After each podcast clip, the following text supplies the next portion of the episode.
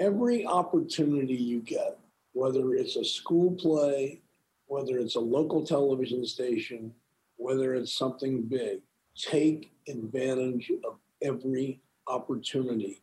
You never know who's watching. You never know what's going to happen. And just work your ass off to get it to where you really love it, and don't compromise that. Then it'll grow.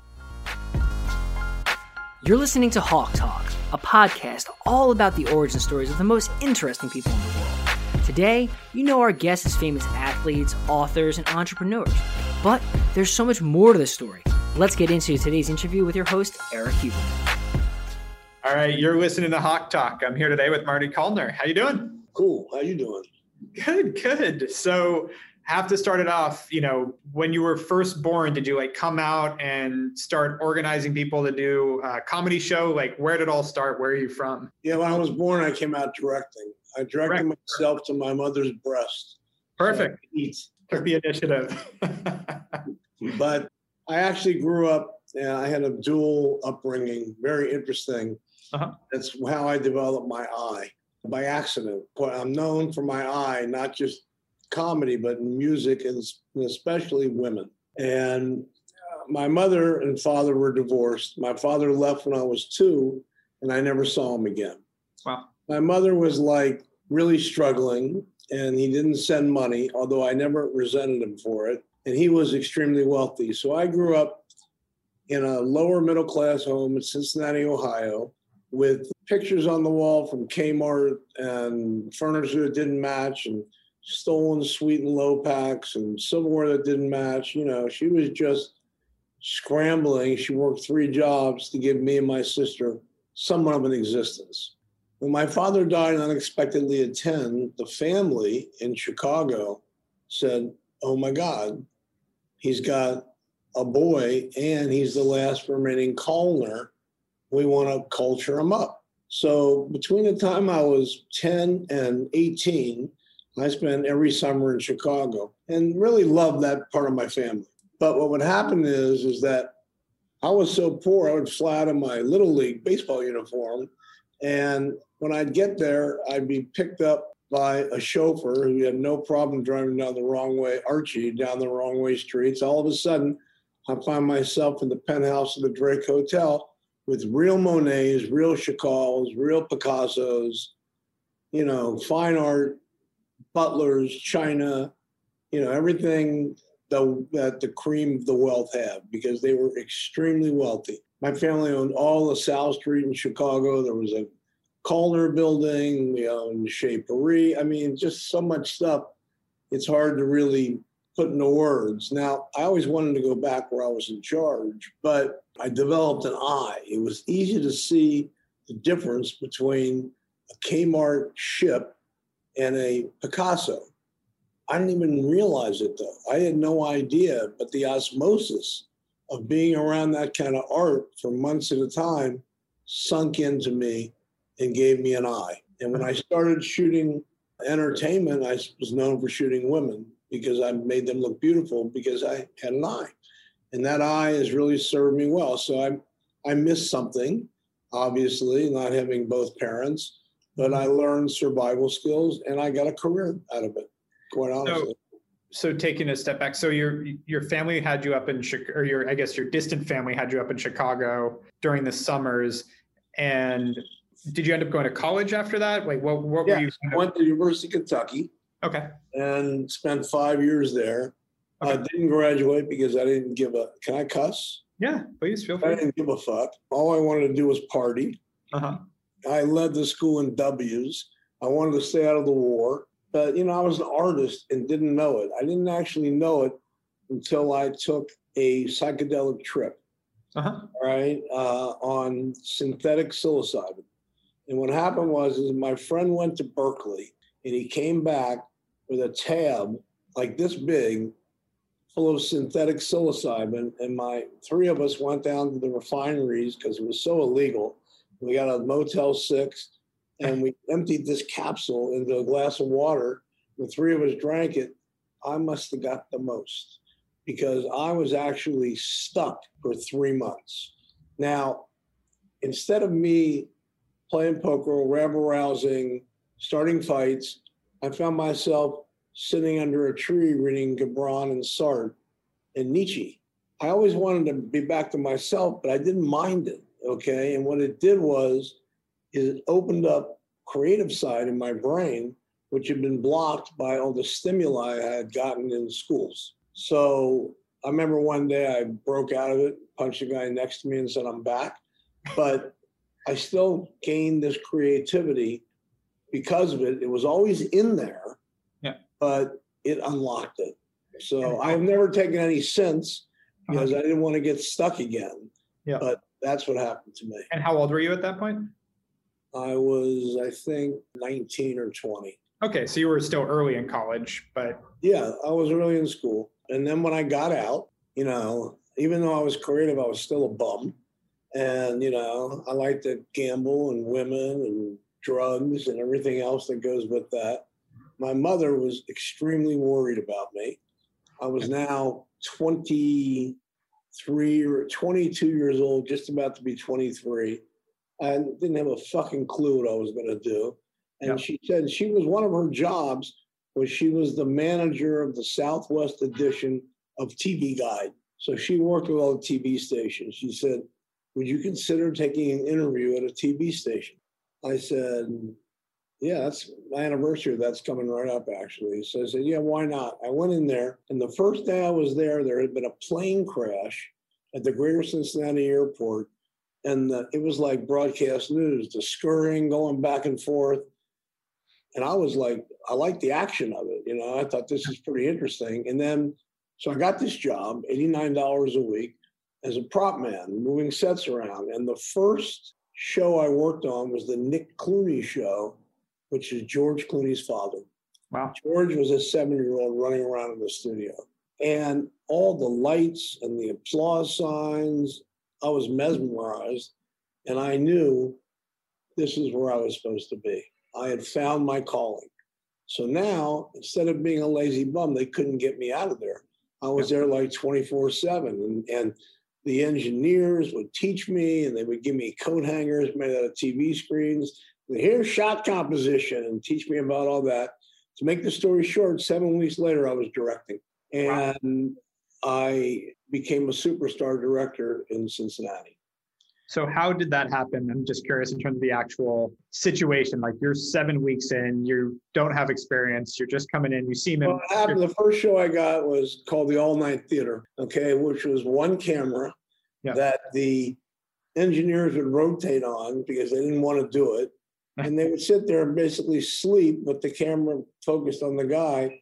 And I took out my Zettel television production and I would say, dolly left, pan right, zoom up. And they said, listen, kid, if you shut up, we will teach you. If you're going to continue to act like an asshole, we're going to bury you.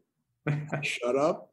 They taught me. One thing led to another. And the thing that was the hardest thing to direct in that city was this Al Schottelkotte News. Now, the Al Schottelkotte News, Al Schottelkotte was a taskmaster. And the Al Schottelkotte News, everything was either a picture, a slide, a film, or a videotape. You only saw the newscaster before the break and after the break for ten seconds. Yep. And it was almost impossible to direct. I mean, you had to be like on speed. It was like almost impossible. But I would audit it. I would go in the control room and just watch the guy do it and watch the guy do it and try and soak it up because I was trying to soak everything up. And one day a tragic accident happened. His daughter was hit by a car and killed.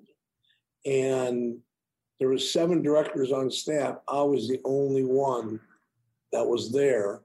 And the general manager who hated me, who was really a right-wing asshole with a picture of Barry Goldwater and J. Edgar Hoover on his wall, and a desk that's set up like four feet on, on top of you with a gun in his drawer and hated me because I had long hair and said, okay, pal, sink or swim.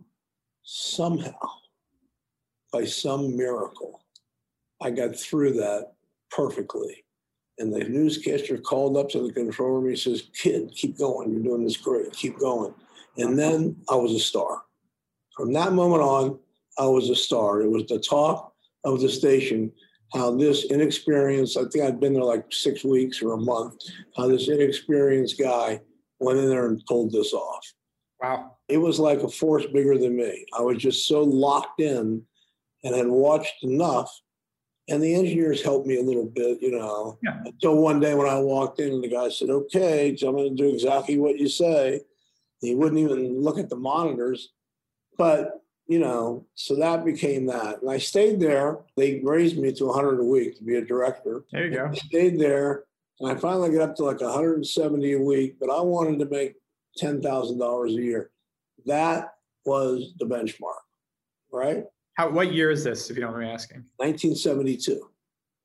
Got it. Okay, I started in sixty-nine. That's yeah. I'm I'm a veteran. So in nineteen seventy-two, yeah. I I asked for a raise. I went into the general manager's office, and he said, "I'm not giving you a raise."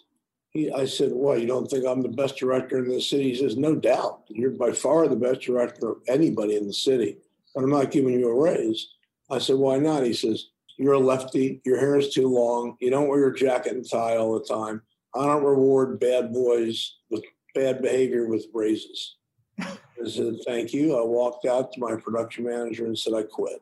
And I saw a broadcasting magazine sitting on the table, and in there was an ad for a director in Cleveland, Ohio that paid thirteen thousand five hundred dollars a year, and you had to like do commercials and stuff. Yeah. That's where I learned about lighting. So I got in my car, I raced to Cleveland, I nailed the job. I hated Cleveland. It was like, it was like being in hell, okay? It was like the river was on fire, it was dirty, it was lonely. I was married, but it was not for me.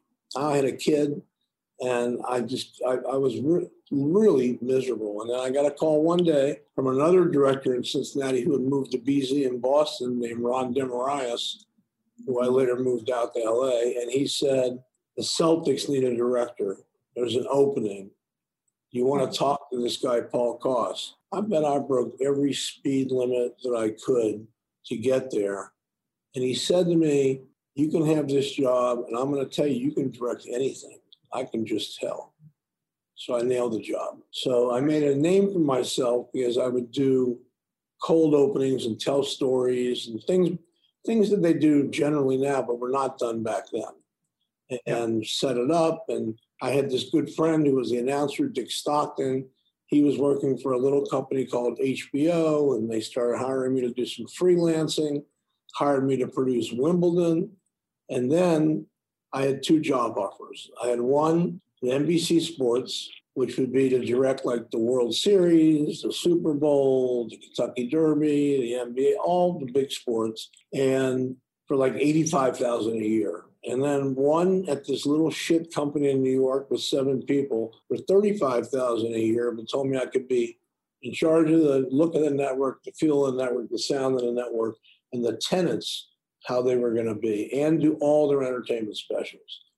And that was called H B O. So I took it. And from there, I mean, my career changed on one review. I went from thirty-five to three hundred on one review by a guy named John O'Connor in the New York Times. The first entertainment special I did was called An Evening with Robert Klein from Haverford College. And I was just making it up as I went along. You know, I was faking it until I made it. And Way to I designed do it. the set, and I designed the lights. I had not a clue what I was doing, but I was just trying to, you know.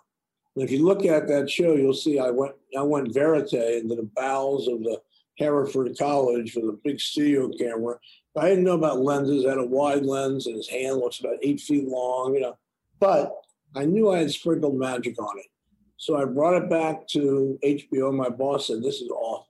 There's not enough close-ups, blah, blah, blah." And, and he wasn't wrong, but I said, "But, you know, it's magical. I think it's terrible. It's magical." And he said, "Well, I'm not airing it." His boss, a guy named Jerry Levin, said, "We have subscribers. This is in our gut. I don't think it's so bad. We're going to air it." And that was on December thirty-first, nineteen seventy-five. I was sitting in a cold hotel room in New York. It was freezing cold, calling my ex-wife saying, "You think I can get my job back in Boston? I think I'm done." And the next day, John O'Connor wrote four columns, program marked by innovative process. I don't know where they got Marty Callner. They should bottle, blah, blah, blah, blah, blah. And then I was really a star. Wow. From there, the ascension was unbelievable. And I stayed there and did everything big. And now I'm in a seven-figure a year job. And I'm living in, I moved to California. And I'm still with H B O? With that? I'm still working at H B O, but now I'm at seven figures. And I was in... a little more than ten thousand a year. Yeah. And I was like really getting well known. And not not because I wanted to, just because my work was so good.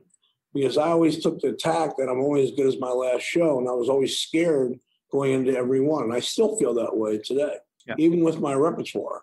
So I was laying in bed in, in Beverly Hills in this big house. And there's something called the Z Channel was on. And a music video came on called Betty Davis Eyes by Kim Carnes, directed by an Australian named Russell Mulcahy. I said, holy shit. This is unbelievable. It's breaking every rule that I've learned. It's jump cutting. It's crossing the line.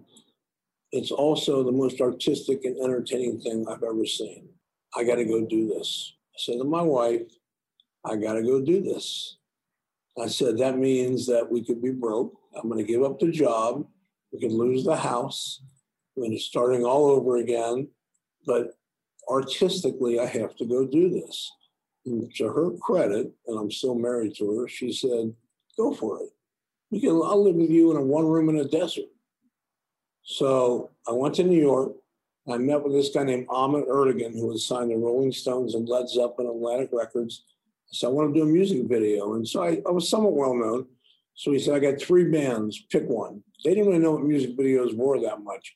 One was a band from New Orleans called Zebra. Another one was In Excess, who I'm sure you heard of. And he said, I got this bar band. I don't know what to do with it. I may drop them. They're big in England, but they can't get arrested here. Take a look. What do you think? And that was Twisted Sister. That'll do. I said, I'll take that. And then I did this video, We're Not Going to Take It, which had a narrative on it. What do you want to do with your life? And when you hear, I want to rock, that's me saying, I want to rock. Yeah. It's my son doing the Pete Townsend windmills. And this video changed the game at M T V because now there was a story. And for the next twelve or thirteen years, I didn't have a manager, an agent, just M T V. I never stopped working. I think I did a couple hundred videos. And you did this all yourself. You didn't build a team. And I mean, I knew you built a team in production, but you didn't have manager, agent, as you said. At, at the time, yeah. So I said, so I didn't need them. M T V was my agent. You know, they'd see who directed the video. Yep. Creative greed was set in. And I always had this rule with these bands that I got final cut. And they would say, we're not giving you final cut. We don't give anybody final cut. I said, okay, do it once. And if you don't like what happens, never hire me again. But give me the one shot. You know, I did eighteen videos with Aerosmith. I did multiple videos with a lot of artists because I knew I could do that better than they could. They could make music, but they couldn't do what I did. And I said, I don't fuck with your music. Don't fuck with my film and watch what happens. And they all went to number one. And all of a sudden, they sold millions and millions of records. They got really rich. That was just the way it was. And it was it was fantastic. And, and that's why they were successful. Because I wouldn't let them out of my hands until I was happy. And so, I was jealous. Question there. What was, can you say, what was like one of, if not your most favorite project to work on? Most exciting video you did? Most, my favorite video is an Aerosmith video called Living on the Edge. Yep. That's my favorite. I know I did all the Alyssa Silverstone and Liv Tyler videos, and I love those. They're all dear to my heart. All the White Snakes, dear to my heart. But Living on the Edge was just me. In my mind, without any kind of actors or outside forces, just stuff that I made up. Planned it. I didn't make it up on the spot. Right. And it, to me, is the is the finest work I've done in the music video world. Yeah. And any uh, left again in terms of putting together these videos, any experience you got? You know, you were kind of living in the peak of the music industry from the you know sex, drugs, and rock and roll standpoint. Any fun stories on that side of it too? Well, I decided to make, instead of making women sex objects with the video crying, I made the woman the protagonist. Mm-hmm. At the end of the video, she went like this, and all the women in America cheered. And I use strong women because I was kind of a woman's liver myself based on having a single mom. So I would make strong women rather than having them objects they are, although I do that too. And, you know, when I left M T V, I had two things happen. I had a censorship issue. I usually beat them, but they made me take out a shot that I thought set up all the rest of the shots in the crazy video. And it was great, but it ruined it for me. And at the same time, my boss at H B O, who didn't talk to me for ten years because I left, called me up and he said, I've got a problem with an artist. Would you consider coming back? I'll make it worth your while, not to be on staff, but to do this project. I said, who's the artist? He said, Madonna. And this is when Madonna was Madonna. Yeah. Okay. What year is this? I don't remember, eighty something. But she was like. Late eighties. Yeah, she was like, you know. The shit. So yeah. I went to Australia, did the girly show, and H B O just started flooding me with shows. And I did a bunch of shows for them. Comedy, you know, Chris Rock, Robin Williams, Pee Wee Herman, who I discovered, and did all their big music specials from In Sync to Justin Timberlake to Britney to Garth Brooks to Bette Midler. I did the Rolling Stones, seven different specials. You know, I really had a big music career. And then I created a show, which is going to be on August tenth on H B O, which is now in its twentieth year, called Hard Knocks, yep. Which is the most popular sports show in the history of, of television. So uh, it's a long story, but I created, I shoved it down the N F L's throat, and that's a shield that's impossible to break, but I broke it. And, and my latest thing I created is going to be for Netflix, uh, called The Hall, and basically it's the stand-up comedy Hall of Fame. And there's oh. being an actual hall built in Jamestown, New York. We were supposed to shoot on May third, twenty twenty, but COVID happened in March and we got shut down. Now it's not going to be till twenty-two. And I had a whole organization of managers, agents, club owners who voted on who would be in, and we had all that done. It was all posthumous. It was George Carlin, Robin Williams, Richard Pryor, and Joan Rivers. And who I had to present with Netflix help was one to introduce somebody and one to induct them were Dave Chappelle, Chris Rock, Jerry Seinfeld, Kevin Hart, Billy Crystal. I mean, it was everybody and everybody in comedy. So that was a disappointment, but it's coming back.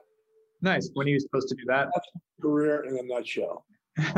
And when are you supposed to bring that back, that comedy show? It's coming back in May of twenty-two. Okay. It's cornerstone of their huge comedy festival, assuming that they get this variant under control. Yeah. Which is going to be an issue unless people get vaccinated. Right. And I agree. The curious, you you know, had this amazing music video career, you get pulled back to H B O, they throw you in with Madonna, they start throwing you other things. What about that has you drive? Like you, you know, you, you skip through about twenty years there, but where does the desire come from to create something like Hard Knocks and keep pushing for new things and reinvent myself? It's just who I am. Yeah. Okay. I'm I'm I'm under the red theory. Okay, which is research, surveillance, execution, and domination. And once I'm through stage four, I'm ready to move on to something else. Yeah. And as you, I mean, as it shows with you going after music videos from H B O, it's not about the money. It's about the actual project. It's the art. It's the work. Never about the money. Yeah. Okay. Never. I would. I did Paul Simon Unplugged for five thousand dollars. It's not about, it's not about the money. Never has been for me. Now, yes, I was paid well, but it was like thrown at me. I would have done it for nothing, because to this day, all no matter what I do, all I care about. I'm glad that twenty-five years later, you can go to my Instagram and look at anything in my archives that I've posted, and it's still all good because I never let it out. And so I was happy with it. And I made a choice not to become famous because of the way I grew up. I had a family, and instead of going out with all these stars and getting my picture taken with the paparazzi and becoming a household name, I went home for dinner every night and I'd say, someday I'll be known for the body of work. And that's what happened. Yeah, makes sense. And throughout all this, where would you say you enjoyed it the most in terms of, I'm curious, industry-wise, like was it T V? Is it shows? Is it comedy? Is it music? Music videos. Music videos was the most enjoyable part. Yeah, because, you know, I'm really good at multi-camera stuff. Mm-hmm. forty-seven cameras on Justin Timberlake Live. Wow. But music videos are art, okay? Yeah. And it's one camera, and yeah. you light for every angle. And we used to shoot everything in thirty-five millimeter film with Panavision cameras, and there's no greater sense of satisfaction at the end of a day of shooting thirty-five millimeter film and capturing that magic. It's like the best feeling in the world. I love that the most, by far. That's fair. By the way, I got to ask a little anecdote. Did you know Guy Webster, the photographer? No. He did a lot of the rock and roll album covers and was a big rock and roll photographer. Just awesome guy. So a couple more questions for me. You obviously have the comedy thing going, but what's next? What do you, what's on the horizon for you? What's exciting you other than that going forward? Working on a lot of climate change stuff. Great. We're starting some viral challenges, and I'm planning to do a huge global concert. And I'm also planning to do something from space that they're going to photograph hands across the world. We're in NASA, and they're going to link it up. I'm involved in the World Peace Festival with Stevie Wonder in Chicago. Mm-hmm. I'm not sure what, what I'm going to do next. I know that as soon as I can get somebody to give me a final cut, I'll start doing films. But I'm not going to spend a year and a half of my life to have somebody justifying their existence in a suit fucking it up. Yeah. But that's hard to get. But once somebody says, yeah, yeah, you can have it, and they'll be smart, then I'll do that. And I'll do it for no money. I don't care. I don't, yeah. You know, I, I would like to conquer that. That's the only thing I haven't really conquered. And uh, I've had a lot of offers, but it's always the same. You know, Cher kept offering me movies, so, but I can't get your final cut. And I said, well, I'm not doing it. I'm yeah. not spending a year and a half of my life so somebody can compromise it. Have you thought about producing it yourself, so you don't even have to ask someone? I've thought about producing it myself, but it's always about the same problem, isn't it? Yeah. Nobody. Yeah. So fair enough. When I was working for H B O and the record companies, they all had plenty of money. Yeah. Netflix has plenty of money, so they don't mind spending it. Yeah. And because they know they're going to get quality. But when you got to try and raise it yourself, I've tried it a few times. It's a different animal. Yeah, it's kind of a nightmare industry. I've an ancillary involved in it in the past. So last question for me is, for someone trying to pursue their dreams, I mean, you are the epitome of it, where you went after exact, you, it took you a while to figure out, but in your twenties, you figured out exactly what you wanted to do and then mastered it, dominated it. What do you advise someone that is just getting started on that? What is the one piece of advice you give, either you wish you got early or you did get or took or thought of, that you think people don't normally hear? Okay. I have an answer for that.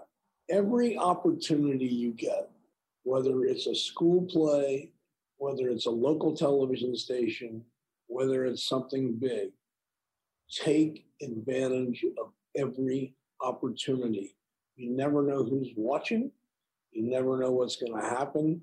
And just work your ass off to get it to where you really love it. And don't compromise that. Then it'll grow. So that's, and don't work for the money, okay? Because if you work for the money, you're going to fail. All right, I promise you. Art is subjective, and you can feel my passion through my music videos and my concerts. So, you know, I, that's, and just remember, no matter what you do, the next thing has got to be just as good or better. And you can start in a little local. You don't have to start in L A or New York. You can start local, but take advantage of that opportunity. If it's a one-camera interview show, take advantage. Find a way to make it different. Find a way to make it great.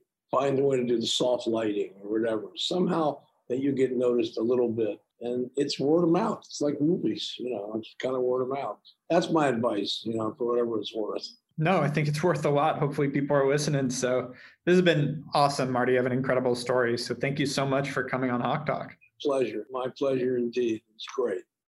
Hawk Media is your outsourced C M O and marketing team. We'll dive into your business for free, identify opportunities in your marketing strategy, then get you teamed up with individual experts, all month to month and a la carte.